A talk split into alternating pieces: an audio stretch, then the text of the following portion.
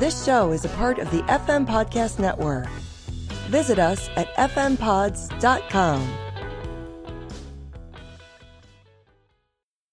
When I was a kid growing up in Jersey, uh, anybody who was a hoot or really funny or something, uh, we'd call him a riot. Ladies and gents, uh, this guy's a riot in more ways than one. Bob Dylan. This is Pod Dylan, the show that celebrates the work of Bob Dylan, one concert leg at a time, part of the FM Podcast Network. I'm your host of Freewheeling, Rob Kelly, and joining us once again is the Band of the Hand team, Henry Bernstein. Hi, Henry. Hello. And Matt Simonsen. Hi, Matt. Hey, everybody. Thank you both for coming back, guys. I really appreciate it. Thanks for having us. Yeah, thanks for having us back, Rob. I love that you got the band back together. Absolutely. Yeah, we're really excited to be talking about now that it is concluded uh, this leg of the Rough and Rowdy Ways tour of 2023. Bob will be hitting the road again, certainly in 2024. But as far as we know, he's done for 2023. He generally doesn't do shows in December. I think he has occasionally, but for the most part, I think it's relatively safe to say that the, this leg of the tour uh, has wrapped up. And the two of you went on an orgy of Bob Dylan concerts, if I may use that word. Um, Henry, we start with you. How many shows did you see during this run? Uh, as of last night's tour ending, uh, I did eight. Oh my! And Matt, I got ten in this time. Wow! Okay. Wow! Uh, I saw one, so I am not as good of a fan as uh, as you guys are. But uh, but okay. Uh, so I'm gonna have not a whole lot to say in this episode, I think. But yeah, we're gonna be talking about what we saw, what we heard. Obviously, there are uh, lots of um, kind of fun covers that he did on this leg of the tour that he hasn't done in other times. We'll, we'll we'll we'll get to all that. But for anyone who didn't wasn't lucky enough to see any of these shows, let's talk about the, sort of the the the set list, which is unusual, right? Bob normally doesn't have.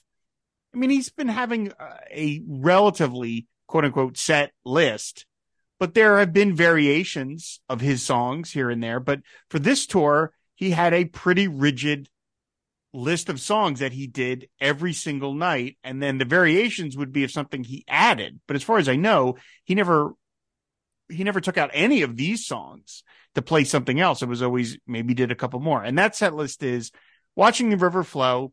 Most likely you go your way and I'll go mine. I contain multitudes, false prophet, when I pay my masterpiece, black rider, my own version of you. I'll be your baby tonight, crossing the Rubicon to be alone with you. Key West, gotta serve somebody. I've made up my mind to give myself to you.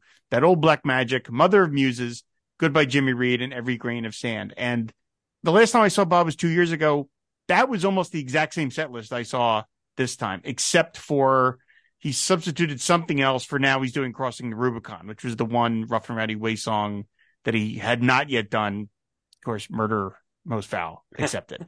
um, so okay, but I, you know, again, we'll we'll get into all that. But I want to ask you go, ask you guys both. We'll start with you, Matt. Why? Why are we seeing ten shows? What what was the what what was the impetus to see that many in such a contained space? And where what cities did you see him in? Well, I've always started um, uh, going to one show per per tour. Uh, wherever he was closest to where I was living, I would go to that show. And looking back now at all of the short one hour, two hour drives I could have done the night before, the night after, kicking myself a little bit for missing some of those shows. And naturally, those are the most amazing set lists you could ever imagine, the shows that I passed on. And just over time, uh, I love the album so much. I had such a great time in 21, 22, the shows that I saw. And when all of the shows were announced for the fall, they were all somewhat close to the Twin Cities where I live. And I didn't, and they all came on sale at the same time. And so I said to my wife, not sure what I should do. I'm not sure which ones we'll get tickets to. So I was working the the iPad, the laptop, the work computer, the phone on Ticketmaster trying to get tickets.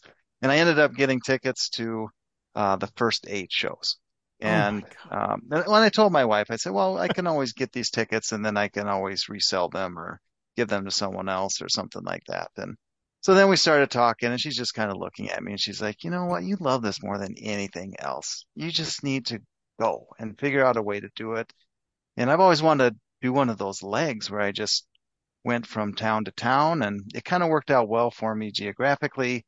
Some family in Kansas City, the first show, and then um, had some other family in Chicago that I got to see, and then uh, Milwaukee's kind of on the way home from Chicago to uh, Minneapolis. So kind of, uh, I, I mean, I bent all kind of logic and justified it as much as I could. But uh, really, I just wanted to have that experience of seeing him night to night and being on a leg. And happy I did it. No regrets at all. But uh, that was just kind of something crazy I decided to do. Did you see? Were there any times that you saw shows back to back and like night, two nights in a row or three nights in a row? Kansas City was two nights in a row. Then there was a day off. Then I went to St. Louis. Uh, then I think there was a day off, and then there were three nights in Chicago: the Friday, Saturday, Sunday. Wow. And then Milwaukee was two nights in a row. And then later, um, I got called to New York for a work trip in early November, and fortunately, uh, Bob was playing in Port Chester uh, those uh, two nights, so I decided to hop on the train and meet up with Ray Padgett and go to those shows that worked out pretty well. Wow. But yeah, okay. three nights in a row in Chicago. Uh, to hang out with Henry there too. So that was that was one of the highlights Amazing. of the tour. Absolutely. Oh, I have such FOMO right now. So okay. well, Henry, what about you? What what what inspired you to to go all in on this part of the tour? Similar to Matt, anytime he was so like when I was at school at Indiana University, saw him in the state of Indiana, and if it happened to be over a spring break, then in Chicago or something like that, or anytime he was in Chicago or Milwaukee, I go to those just because like I get like Matt geographically, if I can do a drive in an evening, sure. Um, but I'd never really gone further than one of those states, Indiana, from, from Chicago to Indiana or or or Wisconsin. Um, actually, one time I went to St. Paul, but um, and Madison a couple times. Uh, anyway, uh, I I just and and like Matt, I there have been many times when like he did like a five night run in Chicago in 2005 and for whatever reason I went to one of them. Like why? You know? And then same thing like he he was at the at the in 2007 I think he was at the the Chicago theater for 3 nights and I went to one of them and the next night was the like tour closer where he brought Amos Lee and Elvis Costello on stage to sing uh, I Shall Be Released and I didn't go to that one. Like so you know the FOMO is real and for this tour i just feel like right now like i have to see him as many times as i can. And when i'm there seeing him that's my happy place. Like it makes i was explaining to my wife like on the drive home today like it's a spiritual experience for me is seeing bob you know the the, the way you know you know yom kippur is to my rabbi wife seeing bob is is like that for me. And you know, I, I just it's I had to do it, and for whatever reason, the stars aligned, like Matt and. I, I when they all went on sale, I just did the Chicago Milwaukee thing, you know, click, click, click, bought those, no problem. Um, and then I, I had said to to my wife mm, before the tour, I was like, look, I have two bucket list things for Bob that I want to I want to do. If he ever if he does the Beacon again in New York, I want to go to that. You know, whatever day it is, just fly out quick, fly back, and take a day off work, whatever. And I want to see him in Europe one day. So, um, so when he announced that Beacon tour at the last minute, it just so happened to be the day before my whole family we were all going to Northampton, Massachusetts for like a week for like Thanksgiving week. And so it worked out. I was like, can I just go the day before and then take a bus to meet you guys in Massachusetts on Friday? And it worked out. It was perfect. And then for these last two, when I saw Evansville, Indiana, uh, I was like, oh, that's a drive. I can do that. And then uh, a dear Dylan Twitter friend, Sue, was like, well, just go the night before to Kentucky. Like it's a Saturday night. Why wouldn't you go the night before? I'm like, what? Can I do that? Can I? She's like, you just do it. There's no can I. You just go if you're free and your wife is cool with it. Your kids are. So it all worked out, and I just was able to go drive six hours to Kentucky, three hours over to Evansville, five back to Chicago. It just kind of all worked out, and yeah, I just sort of on this tour felt like I, I, might never get a chance to do something like that again. So, and I'm at a stage in life where I can do it. So, yeah. Do you both enjoy going to concerts just in general? I do. I'm a concert guy. That's a it's a thing. Like yeah, tons of concert T-shirts. Con- oh, I'll see.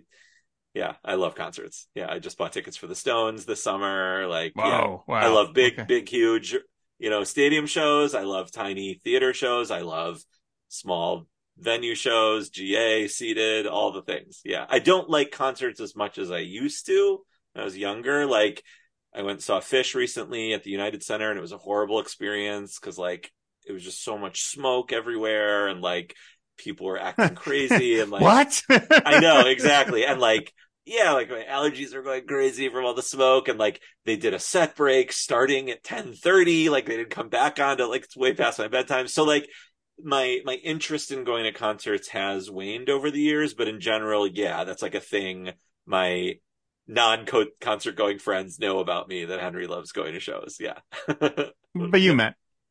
Yeah, I do too. I uh, have my favorite musicians and kind of my bucket list. I wanted to make sure I saw every one of my favorite musicians live at least once. And uh, there's two so far that I haven't hit. One I'll never be able to hit, unfortunately. But uh, Ooh, Tom uh, Petty. hopefully. Uh, no, I did see Tom Petty a couple of times. I never got to see Frank Sinatra. I want to Oh. see him at concert. And uh, if Tom Waits ever goes on tour again, I'll be there Mm. in some way because I've always wanted to see him, but uh, he kind of quit touring before I had a chance to go. But I was able to see Leonard Cohen before he passed, Lou Me Reed. Warren Zevon at the Rave in Milwaukee. Um, uh, That saw- that shithole. One of Yeah, Bob's he was- favorite places. he, uh, Warren was playing an acoustic guitar and he just kind of looked around and he just stopped in the middle of the song and he said, "Can you hear that echo?" He's like, "It's like an airplane hangar in here." that place is terrible. I'm so glad Bob switched over to the Riverside in Milwaukee from the rave. yeah, much better.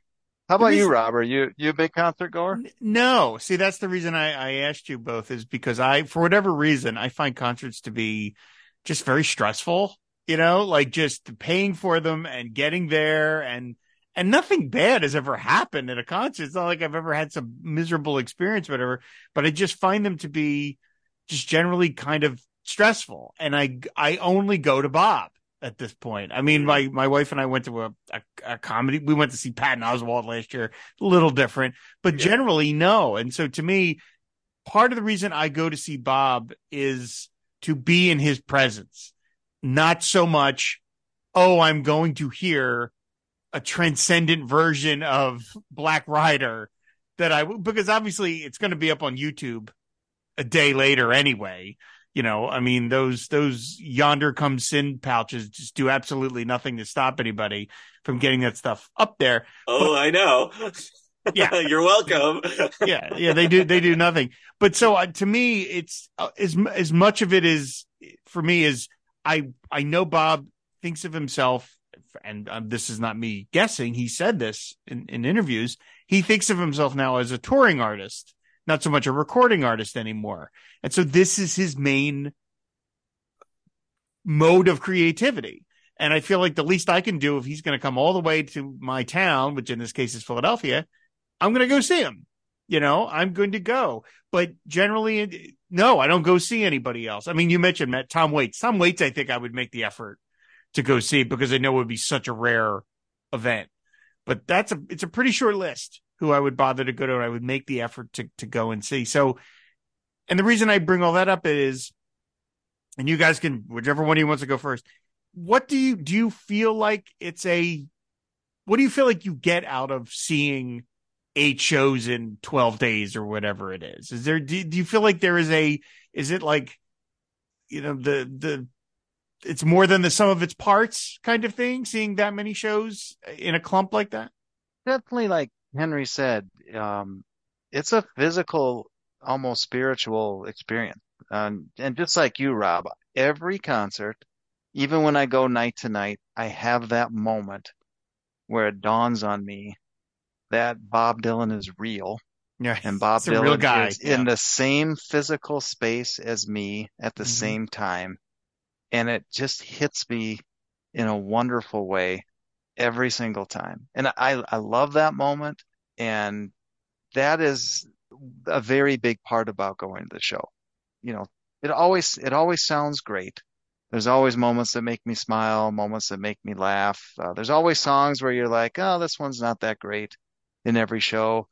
And I listen to the recordings of every show that I've been to. Never quite sounds exactly the same as I remember feeling hmm it when I was there, and that's okay. Some of them sound great. Um, but you know, th you and I were talking a little bit earlier about the Yondr pouches, and as inconvenient as they are, it really does help promote the the notion that you're experiencing a moment that will never exist again. hmm And there's nobody in front of you holding up a phone blocking your view, no blinding light, nothing distracting the artist. It's rare nowadays to allow yourself to just check out and immerse yourself in the here and the now with Bob Dylan. Hmm. Uh, and you get two hours of that. Uh, uh, well, I said to my wife, we were, I think it was in Milwaukee after the first night, and we were walking back to the hotel, and I just looked at her and I said, you know, I could do that every single night. And she goes, yeah, I, I believe that you could. Uh, but I really could. I could just sit through same songs. Uh, I could just experience that two hours every single night for the rest of my life. Me too. Yeah. Yeah. I feel the same way about that moment, Matt, like, and Rob, um, like when the curtain comes up or when he walks on, and especially if you're sitting close, like on this tour, I was really lucky that I had three different nights where I was incredibly close. Like I, I had good seats for everyone. First night in Chicago, I was intentionally up in the balcony and I enjoyed that. You know, you kind of get a bird's eye view. Rob, you were in the balcony for for the Philly show, right? Yeah. Yeah. Yeah. So like balcony is great. There's great sound up there. Um, but night uh the two nights in Milwaukee and then in Kentucky two nights ago, I was in the third row, uh second row in Milwaukee and third row two nights ago, right in the center. And there's this that moment where you're like, oh my God, that's Bob Dylan. Like you looking at his face, and it's the same face that's on, you know, I'm looking at the Times Era changing poster right next to me. It's the same guy. And like when he plays harmonica at every grain of sand, it's the same harmonica the way he played like you know that sound is bob dylan playing harmonica and it just you can't believe it that you're in like you said rob like in the same room as him and it's mm-hmm. And I, I feel the same way matt. Like you know I, I spent a lot of time with over this this tour with different bob dylan people and people who do that thing who do go to every single one. And i don't know how they do it. I don't know what i mean i don't think they have children and i don't think they have jobs or something. I don't know what, what their deal is or they work from home whatever it is. But uh, you know unlimited income whatever it is. But god bless them. I'm so jealous of them. I, I would do that too I, if i could if, if i had no responsibilities or i could i could listen to those same those same 17 songs every time So, okay, so is it like kind of seeing a play to you both, where you are seeing no, especially this tour where the set list again, except for the the, the covers, which we'll get into, that he was Mm-hmm. dropping in here and there, the set list was pretty pretty rigid Static, for him, yeah. very Yeah. set for him, which is very unusual. Once again, he finds a way to do something different that nobody would have expected. You know, the one thing, the one thing we all relied on during all these never ending tour shows is, well, the set list is always varied. Not this time. It's Mm-mm. these are the songs. It's the bulk of Rough and Rowdy Ways with some other basically 60 stuff dropped in and then two gospel songs and that's it. Oh, and then the one Sinatra cover. You know, that's kind of it. So when you guys are watching them and you're hearing Gotta Serve Somebody for the seventh time in two weeks, is it that it is like seeing a play over and over again? I've never done that. I've gone to plays, but I've never seen the same Mm. play more than once. Is it that you're you're as you talked about, Matt, you're kind of in the moment and it's you're experiencing this version this time and this will never be exactly the same and you're not sitting there going well, I heard this yesterday and it was better, or I heard Yeah, that, or oh. whatever. That's not how it works. Yeah, I, I don't think I, I don't think of like, oh, well, tonight's "To Be Alone with You" was better than last night's. I might think, wow, the jam on "To Be Alone with You" seemed like it went on a really long time, and the band was really into it. Or I might, you know, like, yeah, I'm not comparing. I guess uh, you know, you you are seeing like a polished stage show of a very specific thing. But yeah, I don't know, Matt. What Matt? What do you think? Yeah, I think you're onto something, Rob. I started going to shows in '94, and the and that when I would go to one show, I would always religiously follow the set list, look at Bill Pagel's site, and I knew kind of what was in the mix. And then the excitement is, what am I going to get the night I go? And you had a one shot, and it was never Visions of Johanna for me. I always missed it by a night, Really? either early or late. Never got that it? was never got it. So. oh, I um, got it once. so uh so so that was so that was my experience you know up until um this tour because even the first tour was fortunate enough to go to the Milwaukee show in 2021 the first one for Rough and Rowdy Mhm. Ways we had no idea what he was going to play and from song to song it was just pins and needles like okay oh my god that's that's one of them that's what, oh my god it's Key West or it's uh it's Black Rider Mhm. and and then um, in this tour, he started sprinkling in some of the covers. So you got a little bit of that. There was like the moment at the very beginning to listen to see if it was watching watching the river flow, and then and then you knew it was going to set in, and then you kind of waited for the song before or after Old Black Magic, Right. and then occasionally at the end, when every grain of sand was over, you'd wait to see if he was going to get up from the piano or play another one. So you got Or that element of or the surprise. That's right. Yeah. Yeah. But in between, it was very much like a play. yeah. And the thing that was different for me is, and when I go to shows in the past, if he would play a riff or there was some kind of arrangement, I didn't know any better. I would just assume, well, this is how they're playing it Hmm. on this tour. What I came to appreciate was from night to night, uh, it was the same structure, same order, same songs, but there were a lot of nuances. Maybe Doug's acoustic guitar was completely out of the mix, or maybe it was featured, Mhm. or maybe Bob was signaling to Bob Britt that he could take the um, the solo, or or and the thing we haven't talked about this tour is the piano. The piano played such a wild card role in this tour. You never knew when uh, he was just going to start um, banging away at it, Jerry Lee Lewis style, because he was either thrilled with what was going on or he was super pissed with what Doug was doing and he wanted to correct him, or he'd play these, um, you know, glissandos and you know have structured melody. His piano playing was was just amazing this Yeah. tour. yeah. So that was something each and every night I remember leaving and there would be a different song that was a highlight for me. And it Hmm. wasn't always just the rough and rowdy ways. Like some nights to be alone with you was the Yes. clear star. And then the next night it was Key West. And then the night after that it was um, you know, I'll be your baby tonight. It watching the river flow when the first Yeah. night in Milwaukee, we were all amazed at how good that was because Yeah. that's usually not one that people get excited about. So it, it, it was like a play, um, going multiple nights for something that was more set really allowed you to appreciate the nuance and the, and the things that Bob does to keep it interesting for him. And I think the reason he enjoys going out night to night is to really see what these songs are made of. Like he gets inside of them and he likes to poke and stretch and twist and contort and see what he can do with these things. And that's why they're such great songs because they're so malleable in his hands. And it's just, a, to me, it's an amazing experience.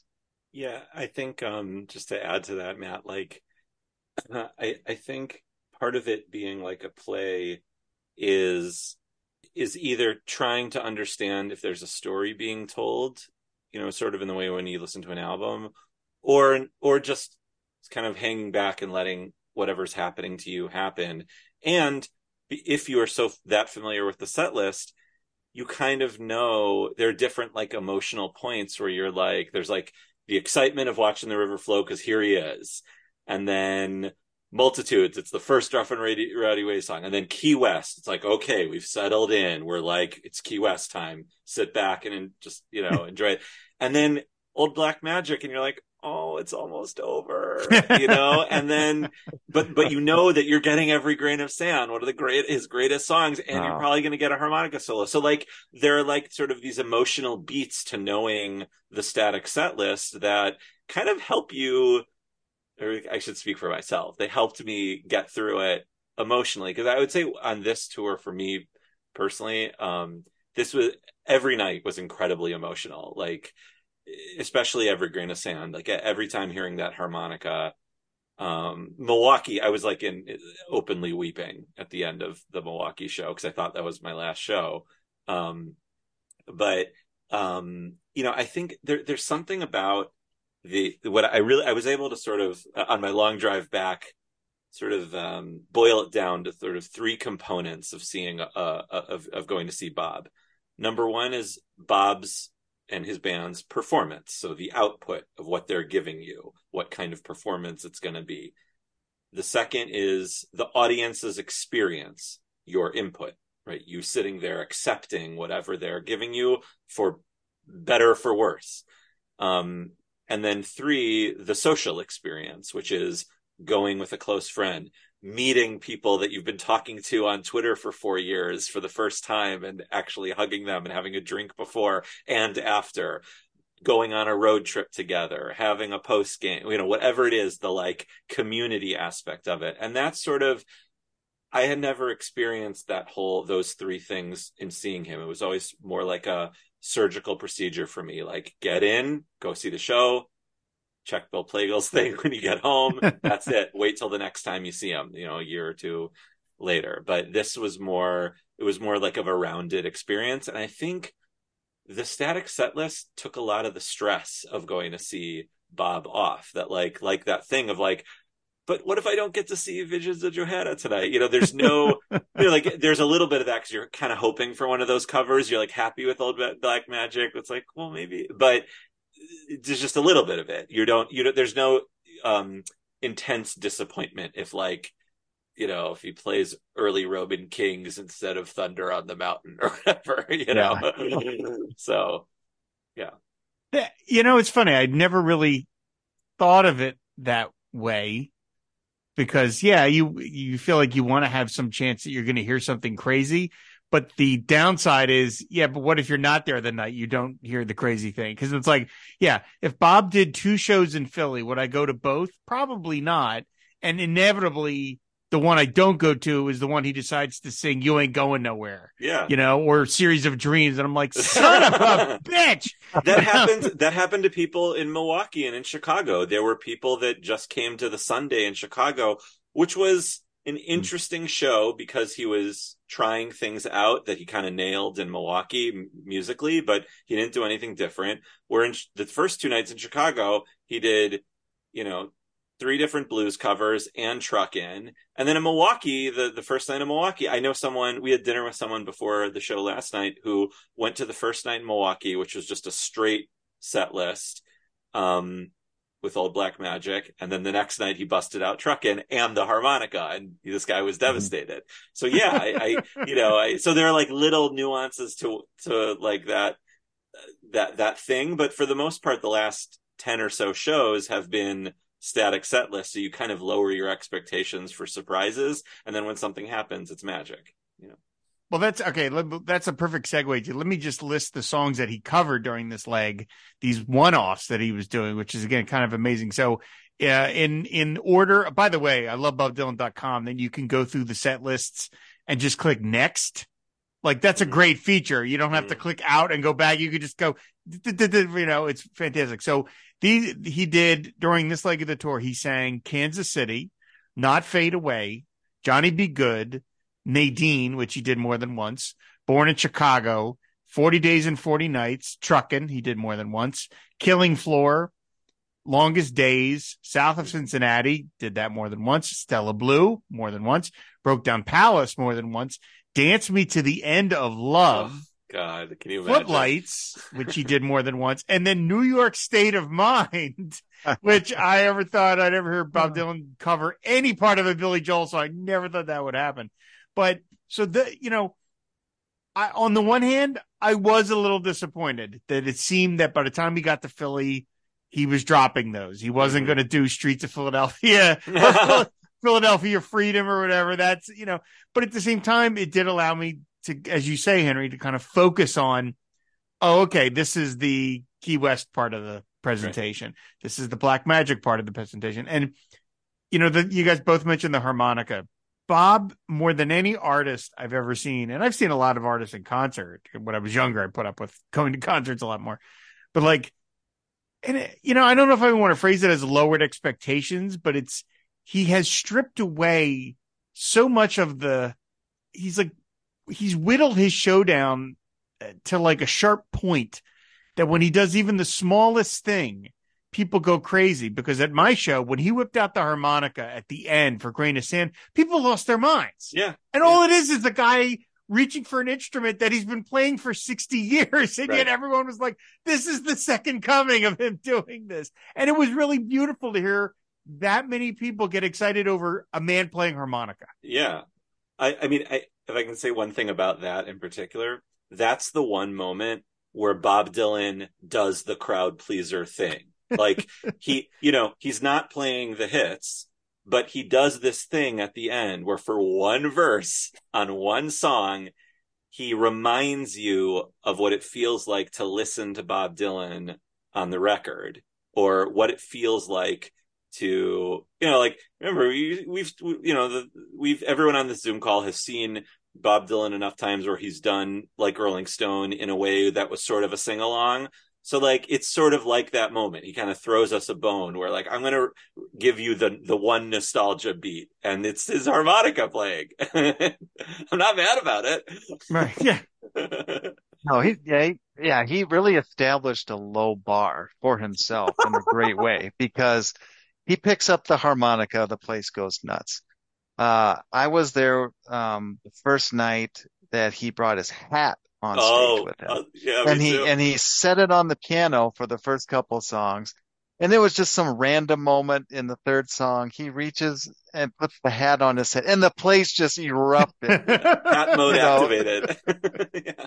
Uh, and then and then at the end, uh, you know, he'd play a song and he'd go, "Why, thank you," and then Mhm. everybody just go crazy. And I Mhm. mean, it's just the littlest bone that he throws Mhm. is is so well received.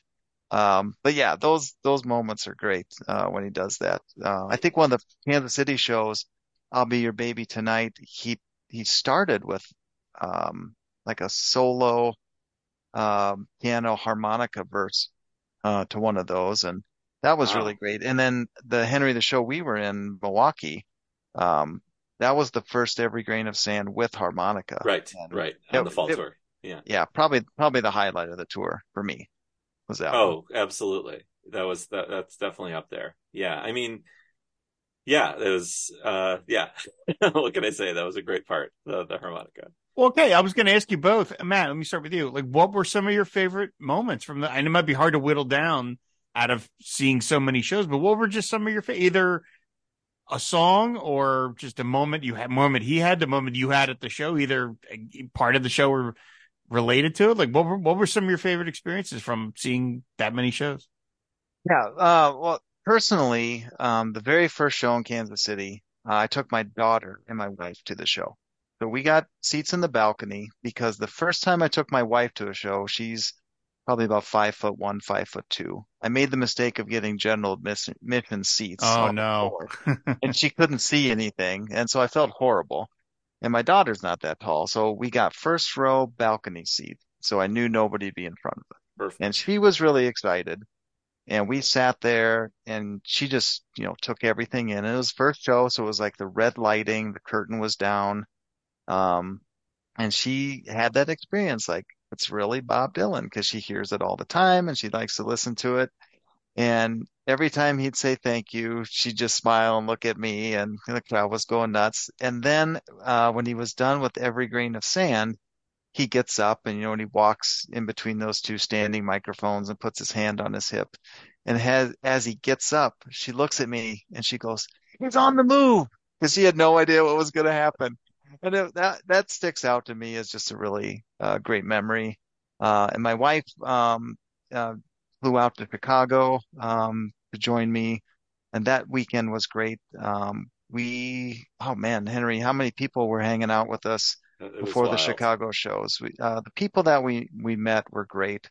Um, and then Milwaukee, Henry and um, Adam came up from Chicago, and we met Peter from Scotland, Mhm. and hanging out. Um, you know, at uh, I'm not sure what that Irish place was, Moe's Irish Bar, Right, was it? right. Uh, across the street, and um, those were like Henry said before. I had just surgically left work, went to the concert, came home. Normally went by myself. Yep. Occasionally would go with a friend. This was really the first time for me that uh, met up with people before the concert and after, had a sense of community, and it was that was incredible for me to really experience that. And um, you know, from a song perspective, hearing the covers was really special because I had some of them I really wasn't that familiar with. Like Footlights, I I don't know that I'd heard heard that song before he started covering it. Um, so Oh, you were there hear- for Footlights? Yeah, out in Port Oh. Chester first night, and then Oh, Stella wow. Blue the second night, and Mm.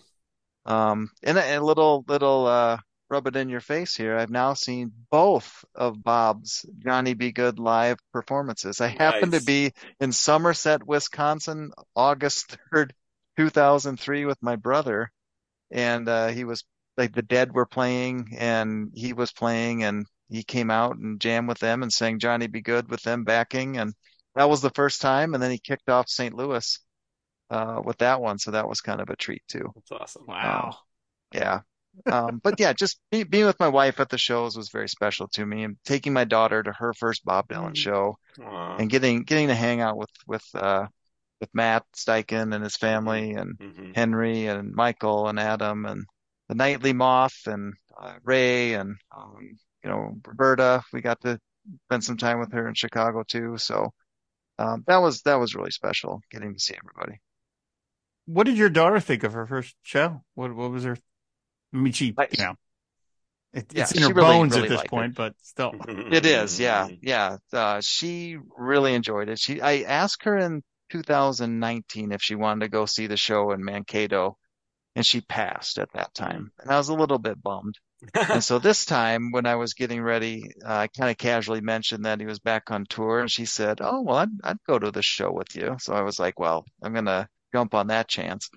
And we look, we look forward to it. It's, uh, you know, about a six-hour drive from the Twin Cities to Kansas City, and talked about it and kind of knew what songs we would play. So I, I played some Shadow Kingdom on the way down, played Rough and Rowdy Ways, which she's heard quite a bit coming from the Simonsen household over the last four years. So she was, you know, kind of familiar with the song and the vibe. And, you know, she's educated enough that she realizes he's not like the 1965 Bob Dylan or the 1962. She, she knows it's Mod Bob and uh, appreciates Mod Bob and everything. So, um, By the way, I just learned that term them. yesterday. I didn't know that term. Which term? Mod Bob, modern Bob. I did. Oh, I, okay, That's an okay. expecting rain discussion term. I didn't know that. Michael Glover Smith taught me that yesterday. well, But no, I mean, I guess really- she really got to enjoyed it. delineate these things, right? Yeah, when we're talking about them, for Pete's sake. So, um, all right. Well, Henry, what what about you? What were some of your favorite moments? So, uh, you know, as I mentioned, I sort of broke this up into three categories. And so definitely highlights like musically being in Chicago and having Bob Dylan come out to um, Born in Chicago, where the first line is, I was born in Chicago in 1941. Like my father was born in Chicago in 1941. My mother went to the University of Chicago with Paul Butterfield and Mark Naftalin. Like I was telling Matt about this. Mark Naftalin, who was the piano player for Paul Butterfield Blues Band, came to Chicago and stayed with my parents for their 50th University of Chicago reunion. And my brother took him over to the Museum of Science and Industry where those famous East West covers were taken, the pictures for that that album, for the Paul Butterfield Blues album, and they like recreated it.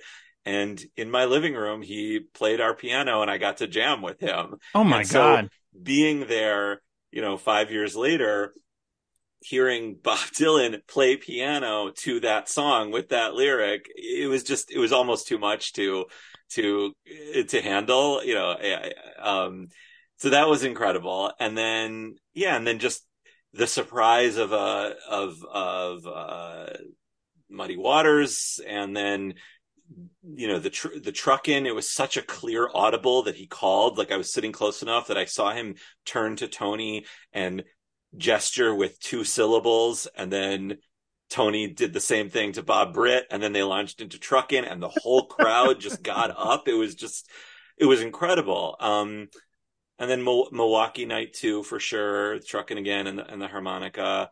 Um, and then the the beacon was really special, just being there. First of all, the Billy Joel thing, like you mentioned, um, and just being in the beacon. That was one. Th- I, I I don't know how often you know you have like I I don't try to have bucket list things for many things, but like to be able to check off something that I really wanted to do and have it live up to the expectation was was was really special. Um, and then the last two nights were the highlights. You know, there were some musical highlights, but that more, I would say, the last two nights gets more into the the the social stuff that we were talking about before, like being in Chicago and having that huge gathering, and like, you know, meeting Matt, who just like a few months before we had been talking on, you know, on, on Pod Dylan with Rob Kelly, and then and then like basically essentially going to the shows together. We went, you know, the the next few nights we met in Milwaukee before and after the show, and um, and and then uh, last night uh got you know uh connected with Adam Selzer and Michael Glover Smith and Caroline Schwartz and and Kate who are the the Bob Dylan fan club people from Facebook and like you know and uh, uh, Duncan Hume, also known as Mostly Dylan. You know, saw him as a surprise last night. Yeah. So it was just all of that. I, I never, I never knew that going to Bob Dylan shows was like that. Like I know what mm. the Grateful Dead vibe is. I know what the Phish vibe is. Even the when I, I go to see Grace Potter, I follow her around a lot. There's a lot of community there. I didn't know there was a Bob Dylan community. Mm. I, you know, until Bob Dylan Twitter you know, until Rob, you gave me my voice, you know, when you had me on in 2019, I didn't know this was a thing. Um, yeah, I'd been on expecting rain for years, but like, I'd like get into arguments with people on the, those message boards. And, you know, Dylan Pool was like this faceless, nameless thing where you're just throwing out, maybe he'll play the weight, you know, like, I don't know. like, yeah. Eh, eh, and, and there's never any like answer to what happens. Like, eh, did we win the pool this year? I don't know. and, and, so, you know, to, to learn that there's this whole community the last four years, and then the payoff was actually seeing these people and hugging these people. Um, you know, and so it, it just it, that was like that that was like the the the final highlight for me. That's wonderful. That you know, yeah, I will admit. Um, look, if I went with my pal Dan Dan Eaker. I've mentioned him on the show a bunch of times before. Uh, I've known him for 31 years now. We've been going to Bob shows for 30 years. That's how old wow. we are. And if for some reason Dan couldn't go, I would still go. My wife would go with me. Mm-hmm. Uh, she's gone. She's seen him twice. She feels like she's she's done her bit. Like she liked yeah. it, but she's like, I don't need to keep going. Same with um, my wife. Yeah. Yeah. She's like, hey, you know, you and Dan can go enjoy it. Now, if Dan didn't go, I would still go because I wouldn't want to miss it. But a good chunk of it is that him and I are getting to do this again. We get right. we do this thing once every two years. We've been through a lot together. We went to art school together. We've had we've worked together. We've been through very similar life experiences together, and this is a thing we get to do together. And so, yeah, I you know a lot of it is that I get to go with him. As much of it is Bob, you know, mm-hmm. you know, mm-hmm. and that's fine. That's perfectly fine. There's nothing wrong with that. It's I think Bob is setting, no pun intended, the stage for that is to have these encounters. And it is a sort of one off kind of every show is a one off experience because it is a little different for me.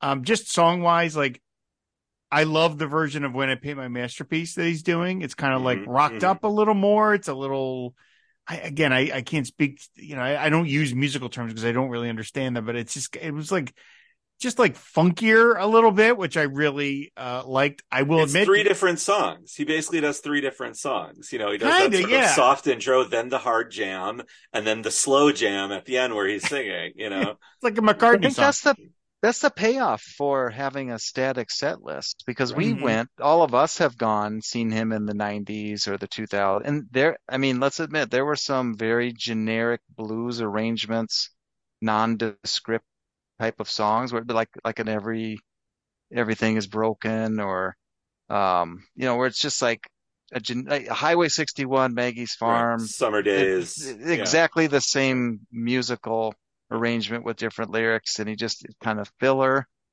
but each and every one of these songs has a very intricate arrangement mm-hmm. that he plays around with each night so that's one of the benefits is like Henry said um uh, I'll Be Your Baby Tonight is multiple different.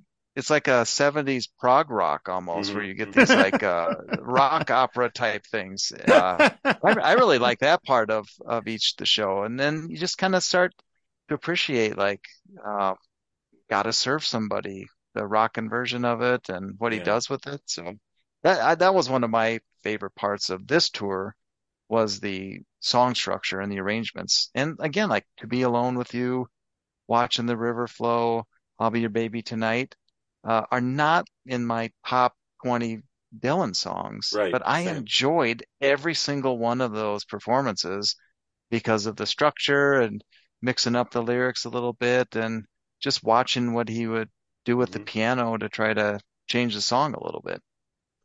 Can I, can I share a stat with you guys that's funny from that I, I was fa- found very unexpectedly? Um. Yeah. so so have you guys checked out Bob Serve, the new Bob Serve yet?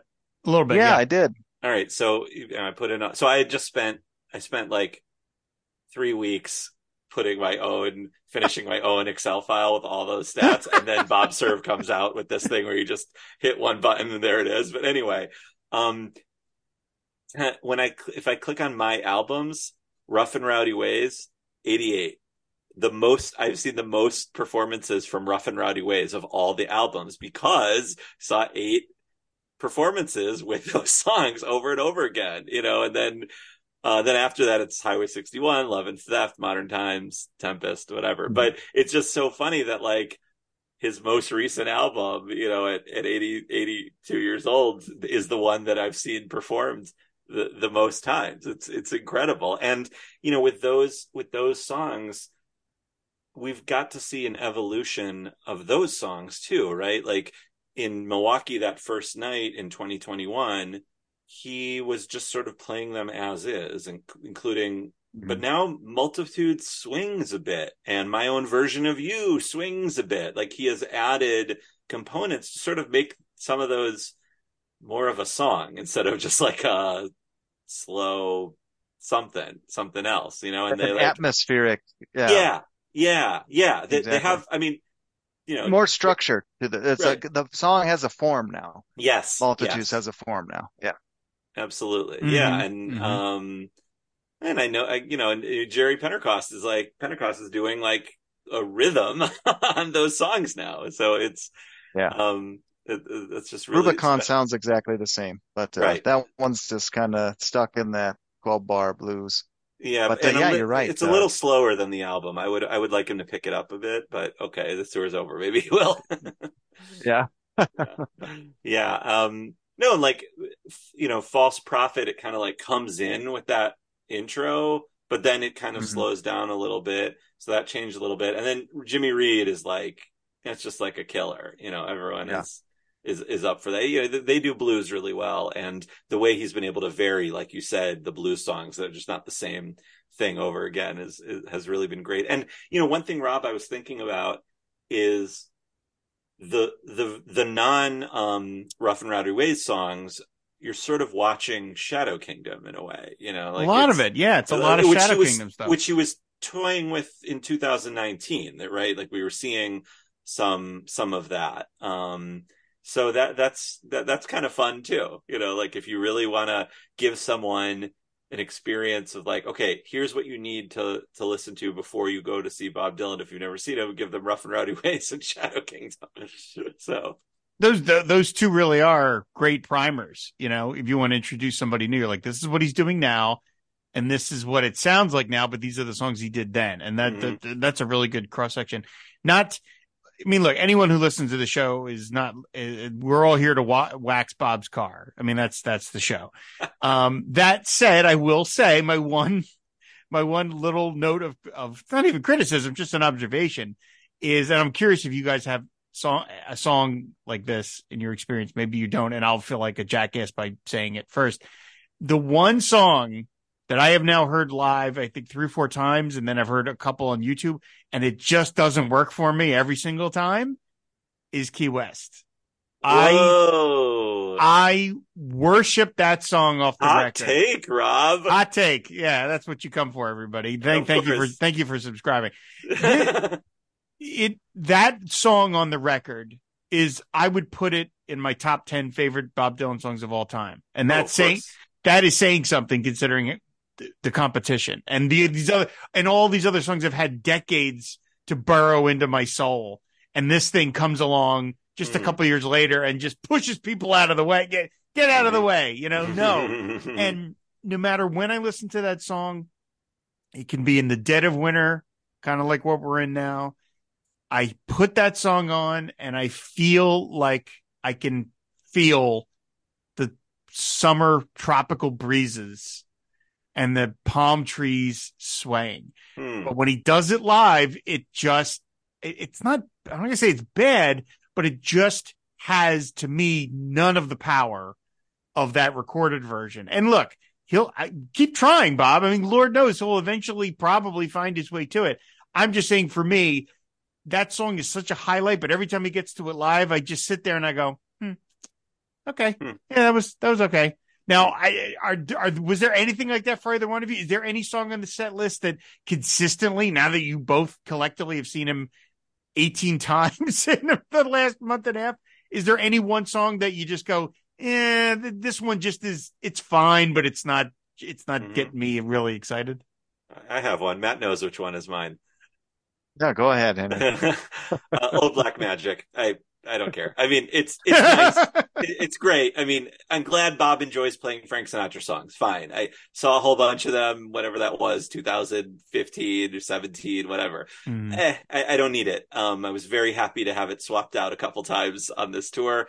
The the first two nights in Chicago, that was my bathroom break, and uh, and then I think think even Beacon, it was my bathroom break. I, I like, I just, at other, uh, the other nights, last two nights, I was able to like hold it, but, and I enjoyed it. I did enjoy it. Un- unlike what you're saying about Key West, I, I, I, it was fun. It, it was an enjoyable performance of a song. I just don't Mm. care about it. It doesn't Right. do anything. It doesn't mean anything to me. I, yeah. So, Do you think it's the song or do you think it's that that's the slot for the Uh, Sinatra cover? Do you feel like if you did any of the Sinatra covers, you would have the same reaction? Yeah, I think I would. I think I would have the same reaction unless it was like a super, unless he was slotting in a different Sinatra cover every night or something, right. or even rotating a, you know, like, yeah, I, I just don't, I just don't care. You know, like if I, if I wanted to hear Bob sing Sinatra, I'd throw on triplicate, you know? Mm-hmm. Fair enough. Matt, anything for you? Yeah, well, I'll talk about both your songs here for a second. So I I was fortunate enough to see the first live performance of Key West Me too. in Milwaukee in 21, and that, Arguably I the best think, one. I, I think that is the consensus that of all the live versions, that is the best one. Yep. And I was at the the second night in Chicago on that tour. I went to two shows that tour, Mhm. and he changed the arrangement of it by the second night for the worse. And I think it just kept getting worse and worse and worse. And Mm. This tour, I think it was the second night in Kansas City. I thought that was the highlight of the of the worst show of the tour that I saw was Kansas City second night. It was kind of a disaster show. But Wow. Key West was excellent and his piano playing, he was almost syncopating and it was just on. Like he just kind of hit the groove Mm. that he does. And I thought it was the second best performance of Key West that I've heard. And Rob, I'll agree with you. It's not as good as the album. And there's some like he'll never play like a Rolling Stone as good as the album. Right. There's just some that'll never be able to reach that zenith. Um, but yeah, I, I kind of, um, I, I thought the arrangements of Key West this tour were better than the ones previously Definitely. um, for sure. And Henry, uh, Old Black Magic, uh, I think the band really likes to play it. It's Yeah, throwing Tony. A, it's a fun bass line for Tony, know, and I so. I, but it's, uh, it's a nice performance. I just don't care. yeah. So for me, so for me, that song is probably Rubicon.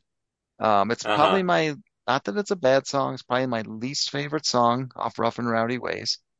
And like Henry said, I think he plays it slower each and every time I hear it. Um, and it's it's long and it's kind of uh It drags a more little of bit. the yeah. nondescript blues song, a little Mhm. bit like early Roman Kings after a while. hmm Um, that's that's the one I'm probably least excited about. um, each night. But I will say that I thought about this before. I think in the standard set list, I can remember a night where each song uh, was the star or really was outstanding. I don't Definitely. recall going through the whole thing and to be alone with you was never never good. I mean, I think Mhm. each and every song really he hit it out of the park at least Mhm. once. Mhm. And that was kind of a special thing. Yeah. And sometimes, you know, even on nights when there was the cover, sometimes that wasn't, you know, that was special Yeah. because it was the cover, but that wasn't even, like you said, the star. Like sometimes there was like some, one of his other ones was the star of the show. Um, Yeah.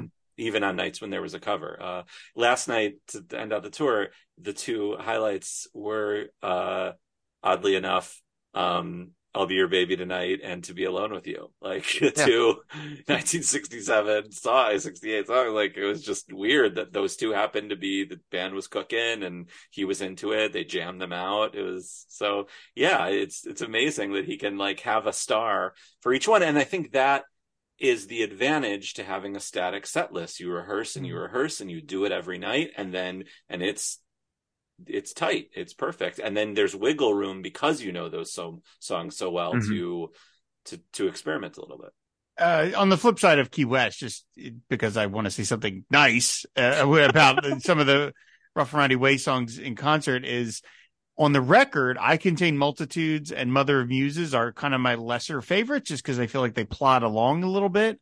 And to me, they work much better live. Like he up tempos them just Mhm. a little bit. He Mhm. put, you mentioned this, Matt. He gives Contain Multitudes like a little more form.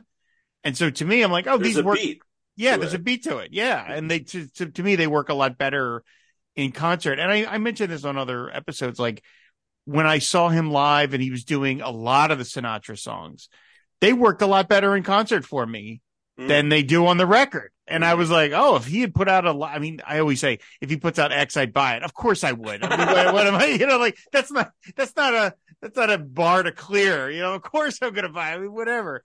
But nevertheless, if they had said, you know what, if he had been like, I love doing these Sinatra covers so much, I'm going to put out a live album of just some of those. I'd be like, that's great because these have their own identity as live songs. And so I'm glad that uh, Mother of Muses and Multitudes just have a little more oomph to them.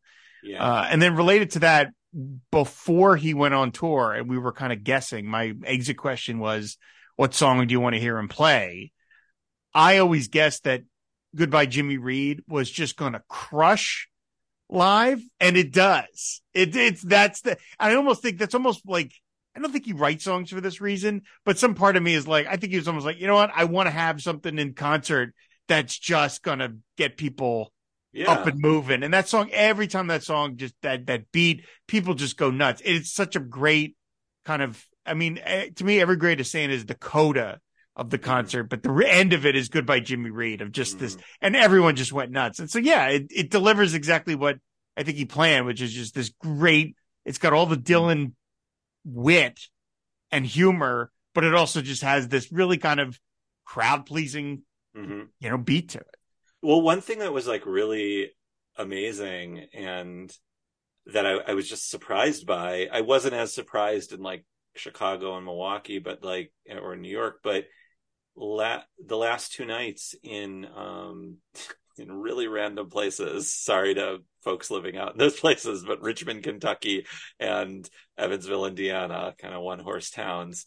Um people got excited when he was doing rough and rowdy ways stuff. Like after he settled into that first verse of key west and settled on the refrain in key west everyone clapped. And like Mhm. same thing with multitudes and of course jimmy reed. And it was like oh people actually e- either know these or are excited to hear them live. Like they get it. This is and not just the hardcore people like us the the you know it was like a big a big round of applause for for these kind of songs. And so that was like really um maybe word got out but it that was like a really wonderful wonderful thing thing about them. Um i did want to say something about a couple of the other rough and rowdy songs. Um it, it it seems there i made up my mind to give myself to you is like seems to be a real highlight for the night in terms of how the crowd reacts to it. And like i am convinced more than ever that that song is a love letter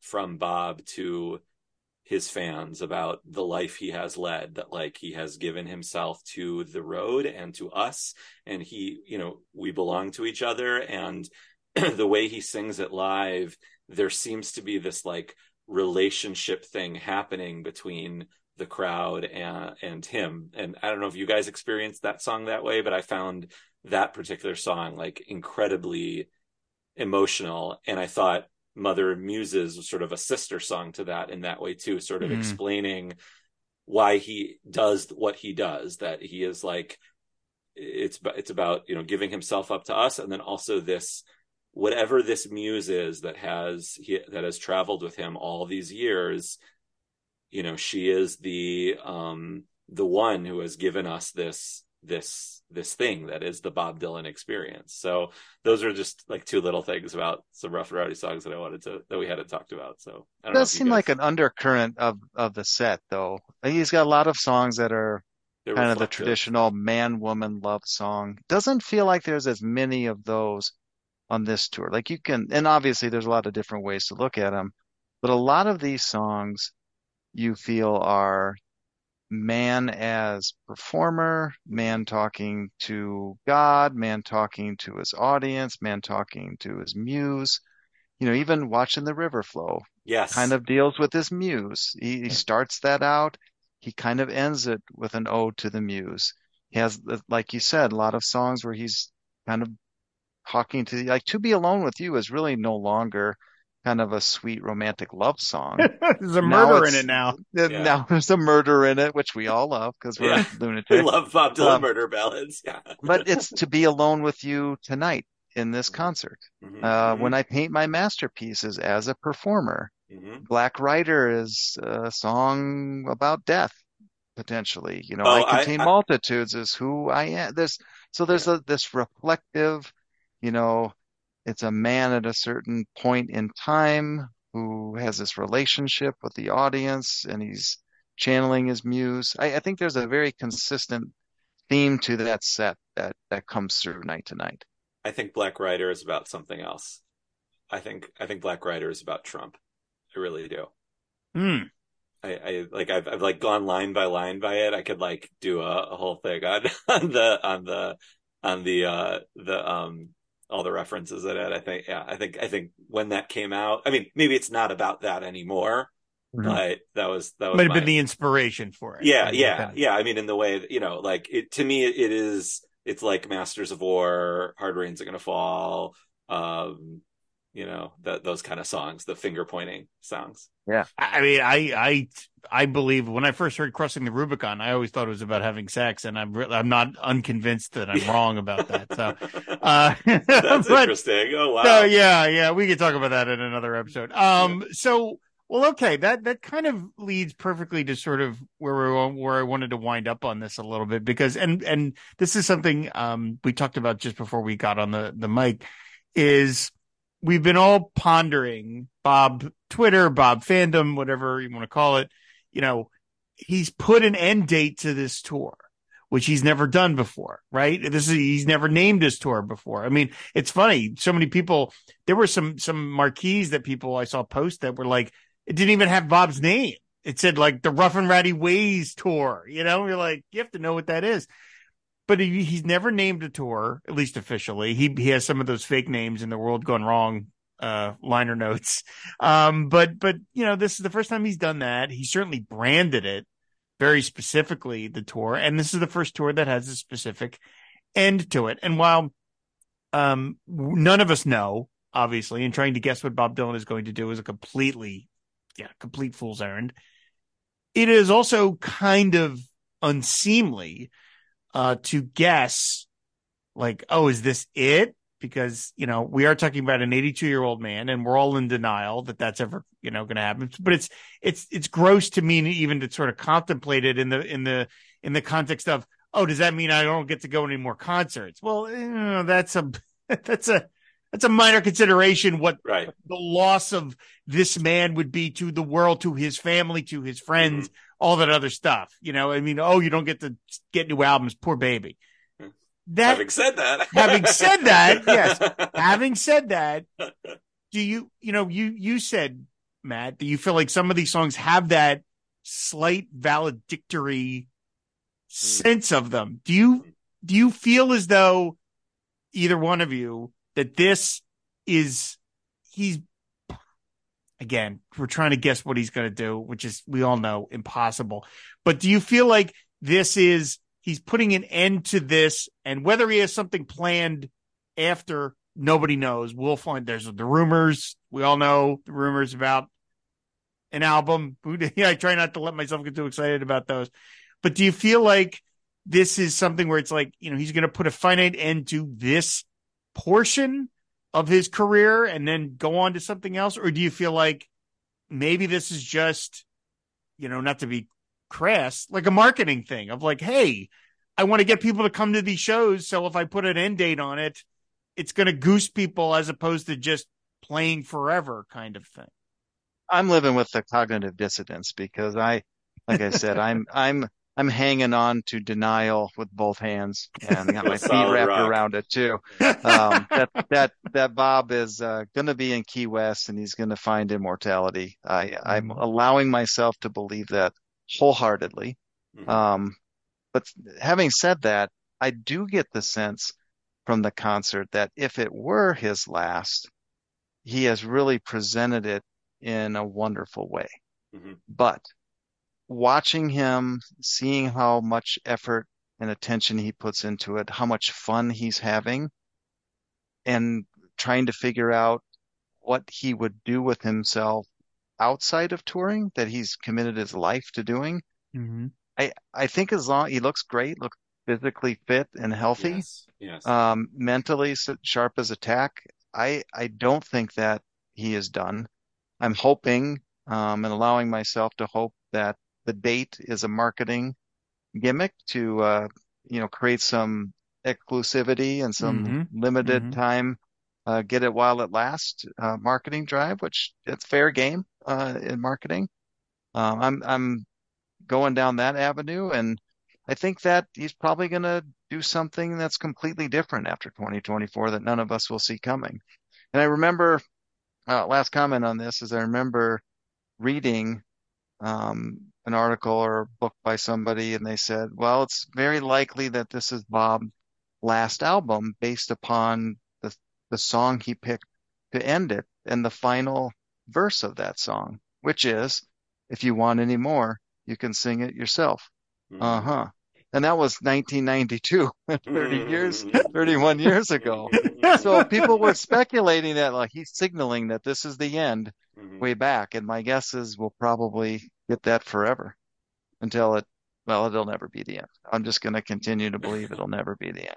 Yeah, I think also like there's some uh, certainly some denial about that for me, but I think I don't I don't think this is it. I think that after 2024 I think he will keep going and I think that it'll either be the Rough and Rowdy Ways tour 2024 to 2026 or you know like the Eras tour keeps going on, right? Like the Rolling Stones, Hackney Diamonds tour, you know, like the, the, all of these big, huge sort of, you know, corporation bands, which Bob doesn't act like the way he performs, but there is a system built in where they, Yeah, he's a a business. set- Sure. he's a business. Like, for example, this shirt I'm wearing is the 2021 fall Bob, fall, fall Rough and Rowdy Ways tour, the shirt. They made different shirts that for this one and they didn't do posters for this one but they did for that like there is a sort of capitalistic structure to this and so i could totally see rough and rowdy ways tour continuing um after another one of his little breaks because i i just think this is what he does. This is who he is. And i think he sees himself no different than Leonard Cohen and Willie Nelson, who continued well into their golden years, just like just like he is. And maybe there's another album coming and when it does, the, the the Rough and Rowdy Ways tour will include that, or he'll it'll be a new tour with that album, or maybe not. This will just continue, and I think he will. I don't think he's the kind of person. I don't think he has ever been the kind of person with that sort of finality or um, you know, sort of knowing end to whatever he's doing. I, I think we're we're you know, I think in many ways it kind of feels like we're just getting started you know, I, I, I think we, have got we've got a, a, long way to go. I think we will see each other all again on on the road uh, at some point, heading from another joint. well, uh, t-shirts, uh, Rob. Uh, I had to brag my uh, claim to fame. My one contribution to the Dylan canon was uh, I bought the tour T-shirt at the first show, and I noticed on the back the dates didn't match what was publicly available on bobdylan.com. So as soon as I got the phone out of the Yondr and fired it up, I took a picture and went to Twitter and broke the news that there were a couple new shows and dates. So that's it. I I I yeah, contributed. you broke the Beacon show. I, I did. Yeah, I did. That had that had the Statue of Liberty on it. That yeah. was that was great. Yeah. No. I, one other thing about that about him about him continuing you know, in 2021 when we saw him, he looked frail. It was actually a little like, you know, we were all in masks and but yeah. he, he, didn't look that great. Oh, I mean, he looked fantastic, I thought. You did in 2021? No, no, no, now, now, now today. Right. So yeah, I'm saying in 2021 fantastic. he did he was thin, he right. was kind of frail, you know, coming off of the what we now what he told us is now vertigo and you know mm-hmm. the fall in that 2019 and all that stuff like he, he it was there was you know a question but now he looks amazing he like has this full yeah. face and he seems really strong and the way he's playing piano is the the whole thing about oh he doesn't play guitar because he has arthritis is bullshit i i don't i I, will never believe that the way he plays piano. Do you know how hard it is to play piano when you have arthritis? Like arthritis can mangle your hands. See piano is way, way harder than strumming a guitar at the same chord. You know, you can have an open tuning. And so I, I don't, I don't buy that. I never will. he likes the piano. And so I just, I think he's like kind of at the height of his powers right now. And I think he loves playing these songs and he knows he's so good at playing these songs. Mm-hmm. And this band is good at playing these songs. The band looks like they're having fun. I've never mm. seen Tony Garnier smile so much. I didn't know. That's saying something. Yeah, and you know they have they have youth now on in with with with Jerry playing drums, and he's playing drums in a yeah. much more dynamic way than George Receli ever did. Um, with all due respect to George Receli, I mean most of the shows I saw were with him, but um, yeah, and, you know he's letting Doug solo more, and Bob Britt you know seems to be enjoying himself. So I don't know. I just think that like there's more to come. He the way that that was my takeaway from it. Yeah. I'm gonna agree with Henry because I want to believe. Yeah, absolutely. Well, you well, know okay. me. I'm always like super positive about everything. You know, everything's amazing all the time. So. well, okay. So, so that that again, that leads to our exit question, which I think I specifically wrote for the two of you for this episode, which points towards the future, which is, and we'll start with you, Matt. Is uh, let's say you know Bob picks up, uh, you know, uh, the new album tour, 2024. Let's call it that and you, the money is no ob money and time is no object within re- within reason. What city would you love to go see Bob play in? Now I realize that's partly like a vacation question because it's like, well, I, what's this place I'd love to go vacation in and see Bob Dylan while I'm there, which is fine. You can answer it, you know, whatever context you want to give it to. But of all the places you've seen him, you've seen him in Chicago, you've seen him in Milwaukee, you've seen him here. But like, let's say you could get a plane ticket to go see. Where would you like to go see Bob? Where would you think would be fun to go visit? And oh, geez, I'm going to go see Bob too. Wow. Uh, good question. Um, I, you know what? I think I'd like to see him at the uh, Free Trade Hall in London. The history. Yeah, just kind of the history, or maybe at the Budokan in mm, Japan. Mm, mm, that would be cool. You run into Jason MD while you're there. So, all right. And you'd get to visit. Have you, have you been to either of those? Have you been to England or Japan yet? Uh, just England once, but not Japan. Okay. All right. That would be cool. That would be really interesting to go to like a tour of the historic mm, concert halls. That would be really pretty amazing. Okay. Well, all right, Henry, you, you kind of had an advantage because you got to hear the question beforehand. What, what, what's your answer? I, I've been, you know, I I, uh, I, I mentioned earlier that I had a two bu- bucket list Bob Dylan things. One was the Beacon, check. The other one is seeing him in Europe. I've always wanted to see him internationally, and I don't like traveling. Like I, I don't have a desire to do the flight to Japan, Australia, anything like that. I'm, I'm like, I, I'm cool with like a six hour flight to England. Um, so yeah, I think I'd love to see him in London, um, or like London, Rome, or Paris. One of those those three cities. I think that's like some somewhere in Europe. I've always and and I feel like there's there's there's a chance I could do this one. You know, if he does another Europe leg, I think I feel I feel like it's a reasonable bucket list item. Like if there was a London show on like a Saturday where I could fly out on a Thursday night and the you know miss Friday of work, go to the show, fly back Sunday afternoon. You know what I mean? I, I feel like it's mm-hmm. it's mm-hmm. it's reasonable. So yeah, uh, I think I, am with Matt. Yeah, the uh, London probably.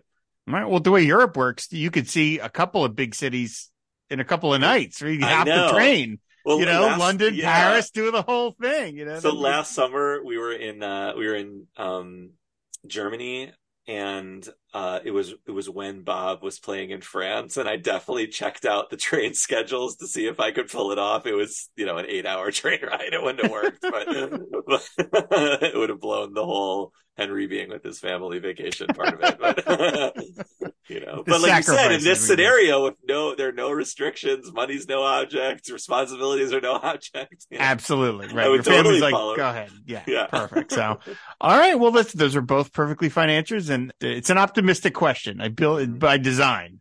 Matt, because... let's go to London when it when he when he let's do it. Let's do it. all right, fair enough. Fair enough, everybody. Well, guys, uh, congratulations on seeing so many shows. That's just an amazing experience. And I hope we will all have a chance to see Bob again next year or in some other capacity. And hopefully I will get to meet you guys in person at some point. Yes, we were uh, close. But... We were so close, but so uh, close. fate stepped in, yeah. unfortunately. But, but yes. Go to London. We'll fly out of Philly. There, there you go. Okay, perfect. there we go. Perfect. so again, thank you both for doing this. Uh, you know, I love talking to you guys, loving you have, uh, having you both on the show. And, uh, you know, we'll have to make this a regular thing. Every so often, both of you just come back and, and, uh, we'll just do some sort of, you know, group discussion like we did for Band of the Hand and, and now seeing him live in concert. Sounds great, Rob. Thanks for having us on again. Thank you so much, Rob. This is great. Absolutely. So thanks everybody for listening. Of course, you can find the show uh, over on Twitter and Bluesky as Pod Dylan. And if you want to support this show and hear the full extended episodes every week, plus our bonus shows, please subscribe to Pod Dylan on Apple Podcasts or on fmpods.com. So that's going to do it. Thanks everybody for listening, and we will see you later. Bye.